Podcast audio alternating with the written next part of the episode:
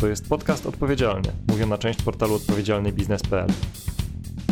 Działamy na rzecz zrównoważonego rozwoju, inspirujemy biznes, który zmienia świat, łączymy ludzi, którzy zmieniają biznes. To wszystko na naszych podcastach dostępnych na stronie odpowiedzialnybiznes.pl ukośnik podcast oraz w serwisach SoundCloud, Spotify, Google Podcast, YouTube oraz poprzez kanał RSS. Dzień dobry Państwu. Dziś kolejna rozmowa w ramach Diversity Talks, czyli naszych rozmów e, z liderami i liderkami Diversity Inclusion polskich pracodawców. O nich samych, ich pracy, o tym jak budować kulturę włączającą w obecnej rzeczywistości. Rozmawiamy podczas Diversity Talks. Dziś naszą gościnią jest Małgorzata Petru, ekspertka do spraw zarządzania karierą, Diversity Officer e, w BNP Paribas, Bank Polska SA. Dzień dobry Małgosiu. E, dzień dobry, witam serdecznie. E, to zacznijmy od tego, e, od ilu lat pracujesz w banku, jak zostaje się diversity officerem. Powiedz proszę o swojej drodze do miejsca, w którym dziś jesteś. Hmm. W banku mm, pracuję od trzech lat. Jeśli pytasz mnie, jak zostaje się diversity officerem, to odpowiem, przyjmuje się taką propozycję. A myślę, że to, taką propozycję dostaje się, dlatego że gdzieś jest się po prostu po drodze zaangażowanym i gdzieś się pokazuje, że te tematy są bliskie. Tak to było w moim przypadku. Po prostu gdzieś w zespole potoczyła się rozmowa, kto by mógł w zasadzie z, objąć to, to, tą, funkcję, tę funkcję z ramienia HR-u i w zasadzie stwierdzono, przecież Gośka to bardzo lubi, przecież ma swoją fundację, której robi też różne takie bardzo bliskie projekty. Zaproponujmy to, to Gośce. Tak się zaczęło. No właśnie, a mogłabyś jeszcze powiedzieć dwa słowa o tym, y, o tych twoich projektach, no bo też y, podczas y, tych rozmów kiedyś padło, że właściwie no to jest bardziej, trzeba się urodzić, że całe życie człowiek się przygotowuje do tej roli. Czy urodzić? No pewnie, pewnie jakieś tam cechy wrodzone są, natomiast nie przesadzałabym. No myślę, że gdzieś jest ważna oczywiście cała droga człowieka, to jak w jakimś środowisku e, się wychowuje, jakich ludzi na swojej drodze spotyka. E, jak gdzieś rozwija swoją pewną wrażliwość. Na pewno na pewno pewna taka wrażliwość i empatia to są te cechy, które na pewno pomagają e, w, później w objęciu takiej funkcji, w zajmowaniu się profesjonalnie tymi tematami. E, myślę, że profesjonalnie moja droga w ogóle w HR, no to jedno wynika z mhm. drugiego, to, że, że profesjonalnie w zasadzie od zawsze mm, pracuję w, w HR-ze, to, e, to można powiedzieć, że wiele zadań HR-u, wiele obszarów, którymi zajmuje się HR, dotyczą tak naprawdę różnorodności, tak? Chociażby jeśli mówimy o sytuacji sytuacji rodzinnej pracownika, o tym e, sytuacji osobistej, o tym HR też gdzieś tam wie i tą wrażliwość na to ma. E, gdzieś to jest e, na poziomie organizacji przez Fundusz Świadczeń Socjalnych, Pracowniczych opiekowane, natomiast no, to wynika też już z jakiejś wiedzy. Następnie zadania związane z realizacją, z przestrzeganiem kodeksu pracy, tak, no oczywiście nie od zawsze mamy w kodeksie pracy, że chyba od, nie wiem, 2008, tak, pojawiła się tam mobbing, dyskryminacja i te pojęcia zostały nazwane, no ale powiedzmy że już w tym kodeksie są, więc stojąc na straży kodeksu pracy, e, też oczywiście są to zadania HR-u.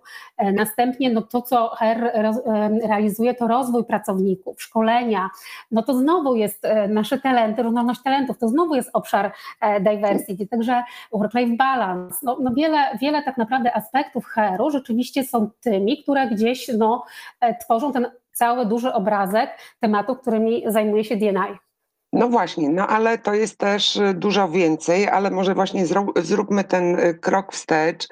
Od czego należy zacząć y, pracę w organizacji, która uznaje, że nie wystarcza im wypełnianie tych zapisów kodeksowych, uznaje, że różnorodność jest dla nich ważną wartością, no i chcieliby to swoje środowisko pracy przekształcać w takim kierunku, żeby było właśnie włączające, otwarte na różnorodność. Myślę, że jeśli organizacja już jakby deklaruje na poziomie jakichś deklaracji, dokumentów, polityk, że ważna jest dla niej e, różnorodność, no to z czegoś to już wynika. Oczywiście może to wynikać nie tylko ze świadomości, nie wiem, e, zarządzających e, firmą, ale tak się dzieje rzadko. Myślę, że to jeśli zaczynamy o tej różnorodności rozmawiać, to widać, że organizacja przez swoją kulturę już jakąś taką przestrzeń do, do działań pracowników e, w obrębie DNA stworzyła. I, I to, co trzeba by zrobić, jeżeli rzeczywiście sobie w którymś momencie w organizacji powiemy, że to jest dla nas ważne, chcemy być firmą, która, w której fundamentem kultury organizacyjnej jest DNI, no to trzeba zrobić, tak mówiąc kolokwialnie, taką inwentaryzację. Mhm. Przyjrzeć się temu, co właściwie my w organizacji już mamy, bo zazwyczaj tak jest, bo, bo, bo często to wychodzi właśnie od dolnych inicjatyw pracowników. Przyjrzeć się, gdzie bije to DNA-owe serce, co się w organizacji dzieje. Czasem są to na przykład jakieś akcje charytatywne pracowników, w których bardzo chętnie biorą udział, się angażują. I to jest na przykład taki, taki zalążek. U nas na przykład w banku taki, taki element się pojawił. Pracownicy oddolnie byli bardzo zawsze zaangażowani w inicjatywę Szlachetnej Paczki. I tutaj to jakby organizacja podążyła za pracownikami, dodatkowo ich wspierając, doceniając to, co pracownicy robią. Oczywiście, e, tak jak mówię, czasem jest to gdzieś ktoś komunikacji. Tak naprawdę w każdym każdej komórce, w każdym obszarze organizacji mogą działać na rzecz DNI. Czasem może być to właśnie gdzieś marketing, który bardzo taką zaangażowaną kampanię e, będzie robił. Czasem jest to, są to czysto CSR-owe działania. Czasem to są jakieś po prostu gdzieś networki, nazwijmy to pracowników, takie, takie, takie, takie też hobbystyczne, niekoniecznie od razu działające na rzecz ważnych celów. Także mm, w bardzo różnych miejscach e, ten DNI może się, ta, że jest wartością, może się to objawiać, a organizacja, która chce to wspierać, musi to zebrać, stworzyć przestrzeń, docenić i wtedy to już jest efekt świeżnej kuli. A gdybyś mogła tak e, patrząc z perspektywy właśnie tych kilku lat, podzielić Wasze aktywności na pewne etapy, które byłyby wskazówką, no bo też myślę, że szczególnie w odniesieniu do dużych organizacji, no to yy, poza tym, że jest jakaś yy, jest to, to serce DNA, tak jak e, mówiłaś, są jakieś takie aktywności oddolne, no to żeby też wyjść z kampaniami na zewnątrz, to o czym wspomniałeś, o czym jeszcze będziemy rozmawiać, to chyba warto po kolei pewne rzeczy robić. Na pewno jest tak, no, że oczywiście to, to słusznie zauważyłeś, że duże organizacje po pierwsze już z założenia są bardzo różnorodne, bo, bo, bo reprezentują cały przekrój społeczny, więc one jakby ten temat mają załatwiony, e, że wiedzą, że są różnorodne. Teraz jest kwestia, czy one z tej różnorodności korzystają należycie, mm -hmm. czy mhm. rzeczywiście są włączające. E, natomiast oczywiście, tak jak zauważyłaś, e, takim e, dużym organizacjom, też organizacjom międzynarodowym jest łatwiej. Na pewno w, u nas w banku przykład i taki też know-how dostaliśmy z góry, z grupy. Akurat no, Francja jest zaangażowana już no, wcześniej niż, niż my różne tematy DNI, więc... No tak, nawet pierwsza karta powstała we Francji. Tak, no pierwsza... właśnie. Mm. Także tam, jest, tam jesteśmy kilka kroków do przodu i tutaj to jest też, że oczywiście oprócz tego, co się u nas działo, oczywiście taki impuls przyszedł do nas też z grupy. Cała właśnie funkcja diversity officera to jest funkcja wymyślona przez grupę.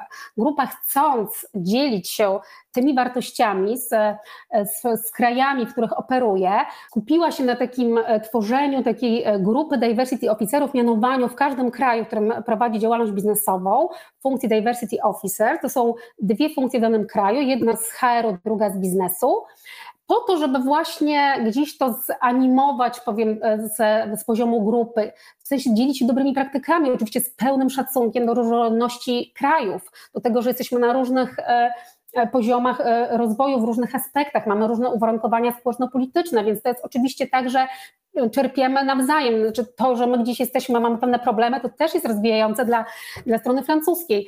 Także e, tutaj e, korzyści myślę, że wszystkie strony czerpią. Jest to fajna wymiana międzynarodowa naszych doświadczeń, pomysłów e, na to, jak realizujemy DNI, więc na pewno oczywiście z tego czerpiemy i pod tym względem jest nam łatwiej, bo mamy, mamy pewne wzorce.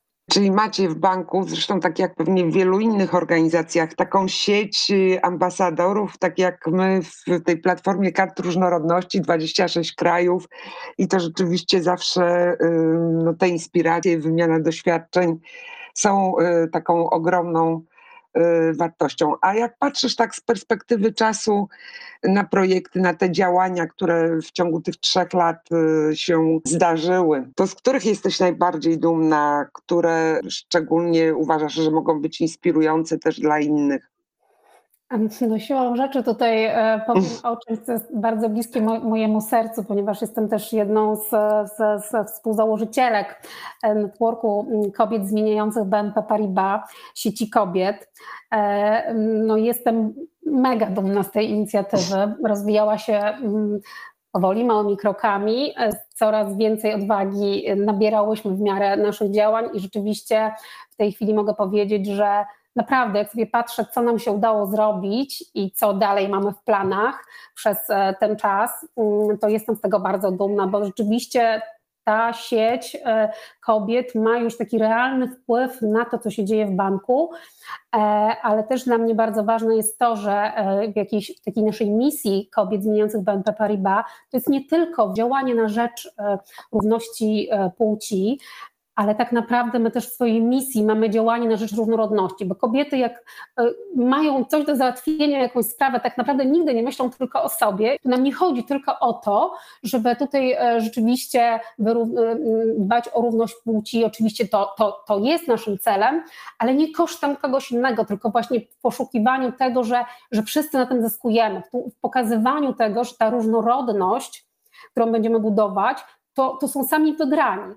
I tutaj tak jak wiemy, że mm, budujemy równość płci poprzez wzmacnianie kobiet tam, gdzie ich jest po prostu mniej, gdzie są niedoreprezentowane, czyli e, tak, w funkcjach biznesowych, e, gender pay gap, no wszystkie te aspekty, o których mówimy, czy, czy w nowych technologiach. Mhm. To są e, obszary, gdzie gdzieś oczywiście działamy, ale nie kosztem tak naprawdę. Też widzimy tą drugą stronę medalu, na przykład dostrzegamy to, że musimy też zadbać o równość rodzicielską, że tak naprawdę dopiero kiedy gdzieś, że ta równość prawdziwa będzie wtedy, kiedy rzeczywiście my w różnych obszarach będziemy partnerami. Kobieta i mężczyzna, jakby partnerstwo w rodzinach, w, w funkcjach opiekuńczych e, i w biznesie. Wtedy tak naprawdę są sami wygrani i wtedy możemy mówić o prawdziwym work-life balance też. A jak mogłabyś, Małgosiu, cofnąć się jeszcze, bo myślę, że może być to dla wielu y, osób inspirujące bo mówiłaś, że no, ta inicjatywa dojrzewała, miała kolejne etapy. Jakbyś mogła opowiedzieć właśnie, od czego to się zaczęło troszeczkę?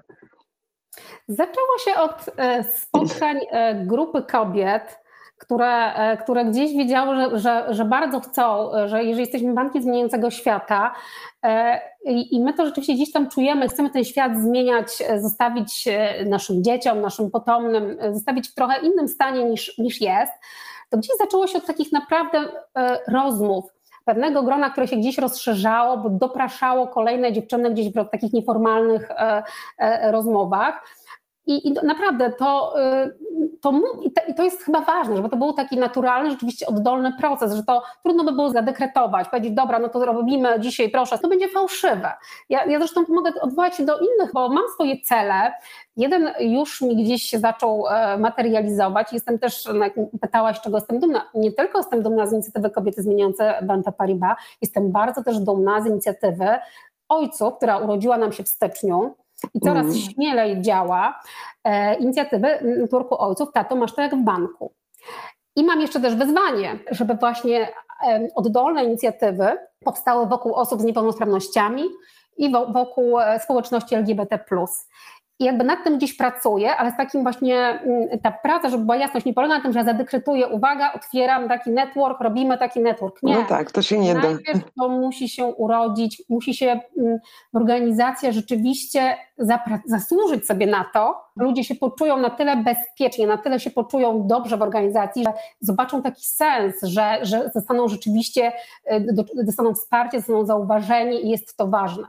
To ciekawe właśnie, co mówisz, że tak naprawdę te mm, organizacje, które mają silne sieci pracownicze, to są organizacje, które y, można powiedzieć y, rzeczywiście mają to włączające środowisko pracy, takie, że y, ludzie z różnego rodzaju coming outami, że tak powiem, mogą wyjść, tak? Tak Dokładnie. jak powiedziałaś. Poza tym, co robicie wewnątrz organizacji, a tych inicjatyw, z tego co wiem, y, jest mnóstwo i to nie tylko właśnie, y, tak jak mówiłaś o sieciach kobiet, czy o sieci ojców. Jesteście też bardzo y, aktywni, jeżeli chodzi o takie kampanie społeczne, edukujące otoczenie. I te kampanie to nam w FOBie, jak patrzymy na to, wpisują się w coś takiego, co nazywamy aktywizmem korporacyjnym. Chciałabym Ciebie spytać o to, na co warto zwrócić uwagę, jeżeli organizacja myśli o takiej komunikacji zewnętrznej. Czego Was nauczyły te kampanie? Przede wszystkim to, to, to chciałabym podkreślić, że dla mnie to było takim, taką olbrzymią olbrzymią radością, jak dołączyłam do banku. Też chwilę później była kolejna fuzja, reorganizacja w banku i, i, takie nowe otwarcie. I gdy, gdy usłyszałam właśnie, że bank, jeśli chodzi o marketing, nie będzie już nigdy jakiegoś marketingu produkt taki i taki, tylko tę przestrzeń marketingową zawsze będziemy wykorzystywać do edukacji społecznej w ważnych sprawach, to naprawdę było to moim takim wielkim, wielką radością, tak? bo, bo też wiem, jak, e, no, no, że jest to, jest to mm, narzędzie o, o dużych zasięgach, tak? czyli rzeczywiście narzędzie edukacji, które może no, tą stopę zwrotu mieć dużą, gdzieś z docieraniem do, z, z tym kagankiem oświaty, gdzieś do ludzi. Natomiast pytasz, e, na co zwrócić uwagę i co jest ważne? No oczywiście ważna jest spójność, prawda. Mm. No nie można e, e, wychodzić z kampanią, zwłaszcza no też e, no nie, nie, być w tym szczerym, nie być w tym prawdziwym. To znaczy, mam na myśli mieć rozdźwięk pomiędzy tym, co gdzieś komunikujemy, a co faktycznie dla nas jest wartością i co faktycznie, gdzie my pokazujemy, że według tych wartości staramy się żyć, żyć tak? Rzeczywiście mm. wcielać, je, wcielać je w nasze działania, one są widoczne. Więc bez tego to, to byłoby to oszustwo, więc to w ogóle jest e, absolutnie... Punkt numer jeden. W dobie mhm. social mediów, kiedy obieg tych informacji jest natychmiastowy w czasie rzeczywistym i tak dalej, no to taka, taka niespójność, nieszczerość, niebycie prawdziwym w tym, co się... E, to, to, to jest pierwsza rzecz, no, która jest no, niedopuszczalna. E, więc, e, więc na to trzeba zwrócić uwagę, że jeżeli ktoś by miał taką pokusę, żeby kampanią e, coś wykreować, a a w rzeczywistości, jak zajrzy się do środka organizacji i to w ogóle jest rozjazd, to, to tak nie może być. Też właśnie, e, tak jak pytałaś mnie na początku, jak zarządzać tymi tematami DNI, to też dla mnie był taki jeden element, ta, ta spójność, czy tej inwentaryzacji, o której wspomniałam, właśnie bardzo ważna. I ja też sobie tak e, właśnie inwentaryzując, co się w banku dzieje, spojrzałam na to z trzech płaszczyzn. Ważne, żeby widzieć to od strony pracownika, od strony klienta i od strony otoczenia społecznego, gdzie, gdzie się działa. I trzeba być spójnym w tych działaniach, w tych trzech przestrzeniach i nad tym mocno pracujemy. I na przykład w którymś momencie, nie wiem, stwierdziłam, że jeśli chodzi na przykład o osoby z niepełnosprawnościami, to jesteśmy bardzo zaangażowani, bardzo do przodu, jeśli chodzi o budowanie dostępności no, zachowań w kontekście klienta, ale mówię, dobra, ale tutaj coś za mało mamy w kontekście pracownika. Ja nie czuję, czy, czy rzeczywiście zadałam sobie to pytanie, czy równie dobrze, bezpiecznie, no równie dobrze to Komfortowo i dostępnie, tak. Pracownik, jak i klient. Są też na przykład nasza tegoroczna duża wewnętrzna e, kampania edukacyjna z, z warsztatami, z, z wieloma elementami, dedykowana zdrowiu, niepełnosprawności, zarówno do pracowników, do menadżerów na różnych szczeblach. Bardzo nad tym mocno pracujemy. No właśnie, no bo y, mówisz, że ważne jest takie upewnienie się, czy jest ta spójność między tym, co komunikujemy na zewnątrz i tym, jak czują się nasi pracownicy, co jest wewnątrz organizacji. Więc przypuszczam, że też y, no, tematy y, diversity, inclusion to są takie tematy, które wywołują w pewnych y, obszarach czy kontekstach y, dużo dyskusji. W dużych organizacjach zwłaszcza y, jest reprezentowane całe społeczeństwo, więc też są oczywiście osoby, które mogą mieć różne punkty widzenia na tę tematykę. Więc wyobrażam sobie, że też Twoja praca no nie zawsze jest taka tylko lekka, łatwa i przyjemna. Więc chciałam spytać, jak dbasz o swój dobrostan? Co ci najbardziej pomaga w pracy? Ja się zawsze resetuję i relaksuję w kontakcie z przyrodą. Najlepiej w takim jeszcze, kiedy mogę mm, pobiegać. Akurat mam to, to szczęście, to pandemii do, do, bardzo doceniłam bliskość Lasu Kawackiego. I, I dla mnie po prostu moment, kiedy ja mogę biec przed siebie, słuchać śpiewu ptaków, patrzeć na przyrodę, to jest coś, co po prostu endorfiny i tak dalej, nie mm. wiem, czy tam się wydzielają, czy nie wydzielają, mm. ale na pewno jest to dla mnie takie, ta, taka rzecz, ten oddech, to jest taki wręcz, ja po prostu też lubię bardzo biegać, tak, bo, bo nie wszyscy lubią biegać. Dla mnie bieganie zawsze było przyjemnością. Drugą przestrzenią zawsze jest mm, mm, wejście w poczytanie, świat książki, to zupełnie odlatuje zawsze. Świat wokół też dla mnie już nie istnieje. To są takie moje miejsca po takich aktywnościach naprawdę czuję się lepiej. Jakkolwiek banalnie to brzmi, książki mają wielką moc, bo odcinają nas od rzeczywistości, a z drugiej strony y, pozwalają spojrzeć na to, co robimy inaczej, zdobyć nową perspektywę. A propos nowej perspektywy, chciałabym wrócić tutaj do, jeszcze do sieci Diversity Officerów, o których wspominałaś na początku naszej rozmowy to musi być wielka inspiracja. Jak, jak dużo krajów jest w tej sieci? Jak często się spotykacie? E, tak, jest to, jest to duża inspiracja, jest to przestrzeń, na której, e, w której możemy sobie zadać pytania, podzielić się doświadczeniami, e, zderzyć swoje obawy, wyzwania, skorzystać z doświadczeń innych.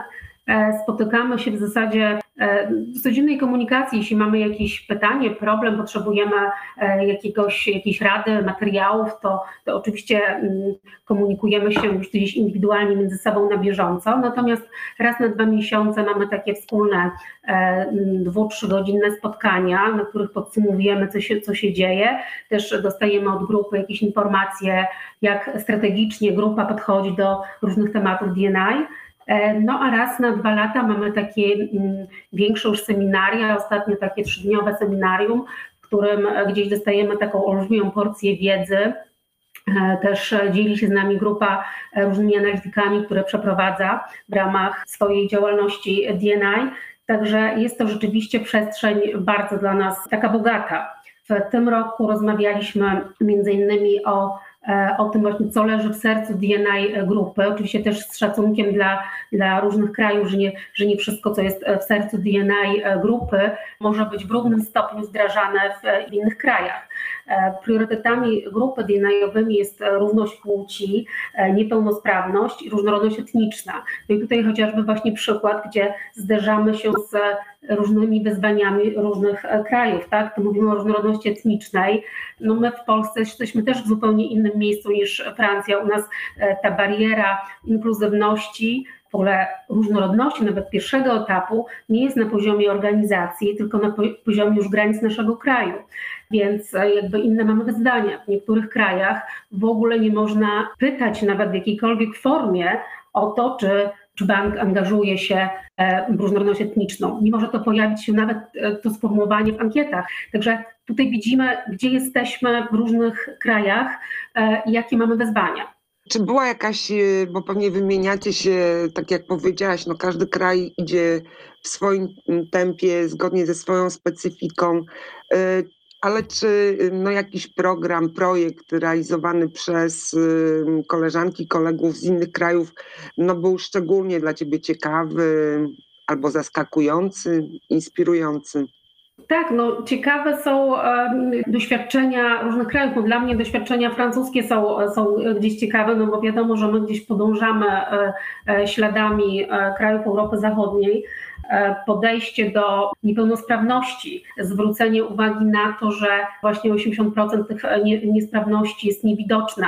E, to, to, to, to, o czym my mówimy w kontekście niepełnosprawności, tak, o spektrum autyzmu, gdzieś o, tam już o tym nie mówimy w kontekście niepełnosprawności, tylko w kontekście neuroróżnorodności. U nas mm. dopiero nieśmiało zaczynamy o tym mówić, więc jest to gdzieś pokazanie kierunku, jak możemy o, o, do, z tymi tematami się mierzyć. W równości płci też ważne są badania, w których grupa uczestniczy na rynku francuskim, chociażby w, bada- w takiej koalicji One in Three, e, w koalicji e, e, zatrzymującej przemoc E, mm, wobec kobiet, e, mhm. gdzie rzeczywiście duże badania wielkich francuskich firm, która wzięła w tym udział, pokazały, jak wielka skala w covid e, jest tej przemocy wobec kobiet, jak to jest czynnikiem, który sprawia, że trudno nam mówić o równości płci, gdzie kobiety zmagają się gdzieś w swoim profesji, żeby móc rozwijać się profesjonalnie, zmagają się, tak jak wiemy, z, z jednej strony z obciążeniem funkcjami opiekuńczymi, ale teraz z przemocą. Więc to są też e, aspekty, które, e, które gdzieś e, no, w dużych badaniach widzimy we Francji i, no i wiemy, że, że, że na to też musimy zwracać uwagę to cała pula wyzwań y, do działania na kolejne lata, ale też ciągle żyjemy w cieniu COVID. Żyjemy w cieniu COVID-u i tutaj też na naszym spotkaniu Diversity Officerów mogliśmy jakby poczuć, jak e, pewne problemy, zjawiska, które się wiążą z COVID-em, z pracą w COVID-zie, są wspólne nas, e, dla nas wszystkich. E, I to są wyzwania, z którymi już bardzo szybko będziemy musieli wszyscy mierzyć i już się mierzymy. No, work-life balance nabiera no, coraz większego znaczenia. Mówi się już poprzednio o tym zjawisku hyperconnection, o tym, że nie potrafimy się oderwać od pracy, o wyzwaniach rozwojowych również w dobie COVID-u, o tym, jak rozwijać niektóre kompetencje, przed kompetencje miękkie, zdalnie, o dostępności menadżerów, o, o ich wsparciu, jak, jak uczyć się wspierania pracownika na odległość, jak efektywnego feedbacku udzielać. No, wiele, wiele wyzwań się pojawia. Mówi się też bardzo mocno o zdrowiu psychicznym, o wypaleniu zawodowym, które, które czai się gdzieś e, za progiem, o tym, że po prostu tak mocno przyspieszyliśmy, że ta liczba spotkań, to zmęczenie mm, e, tym stałym włączeniem się z danymi, z danymi spotkaniami, mm, no, patrzeniem w ekran e, staje się coraz większym obciążeniem i, i dla organizmów. Mówimy też o kwestii oceny znaczenia pracy, wkładu pracy, o, o, o tego typu trudnościach i tutaj rzeczywiście z tym e, musimy się mierzyć, to się czai gdzieś za progiem. No mówimy też o takich lękach psychicznych, o depresjach, o lękach psychicznych, które się, które się rozwijają, o, o lęku przed na przykład powrotem do pracy. No pojawiło się tu na pewno wiele wyzwań, taka nasza konstatacja była, jak jest nam to wszystkim bliskie i uniwersalne te problemy. E, plany ogromne, wyzwań ci nie zabraknie. Czego ci życzyć, dziękując e, za tą rozmowę?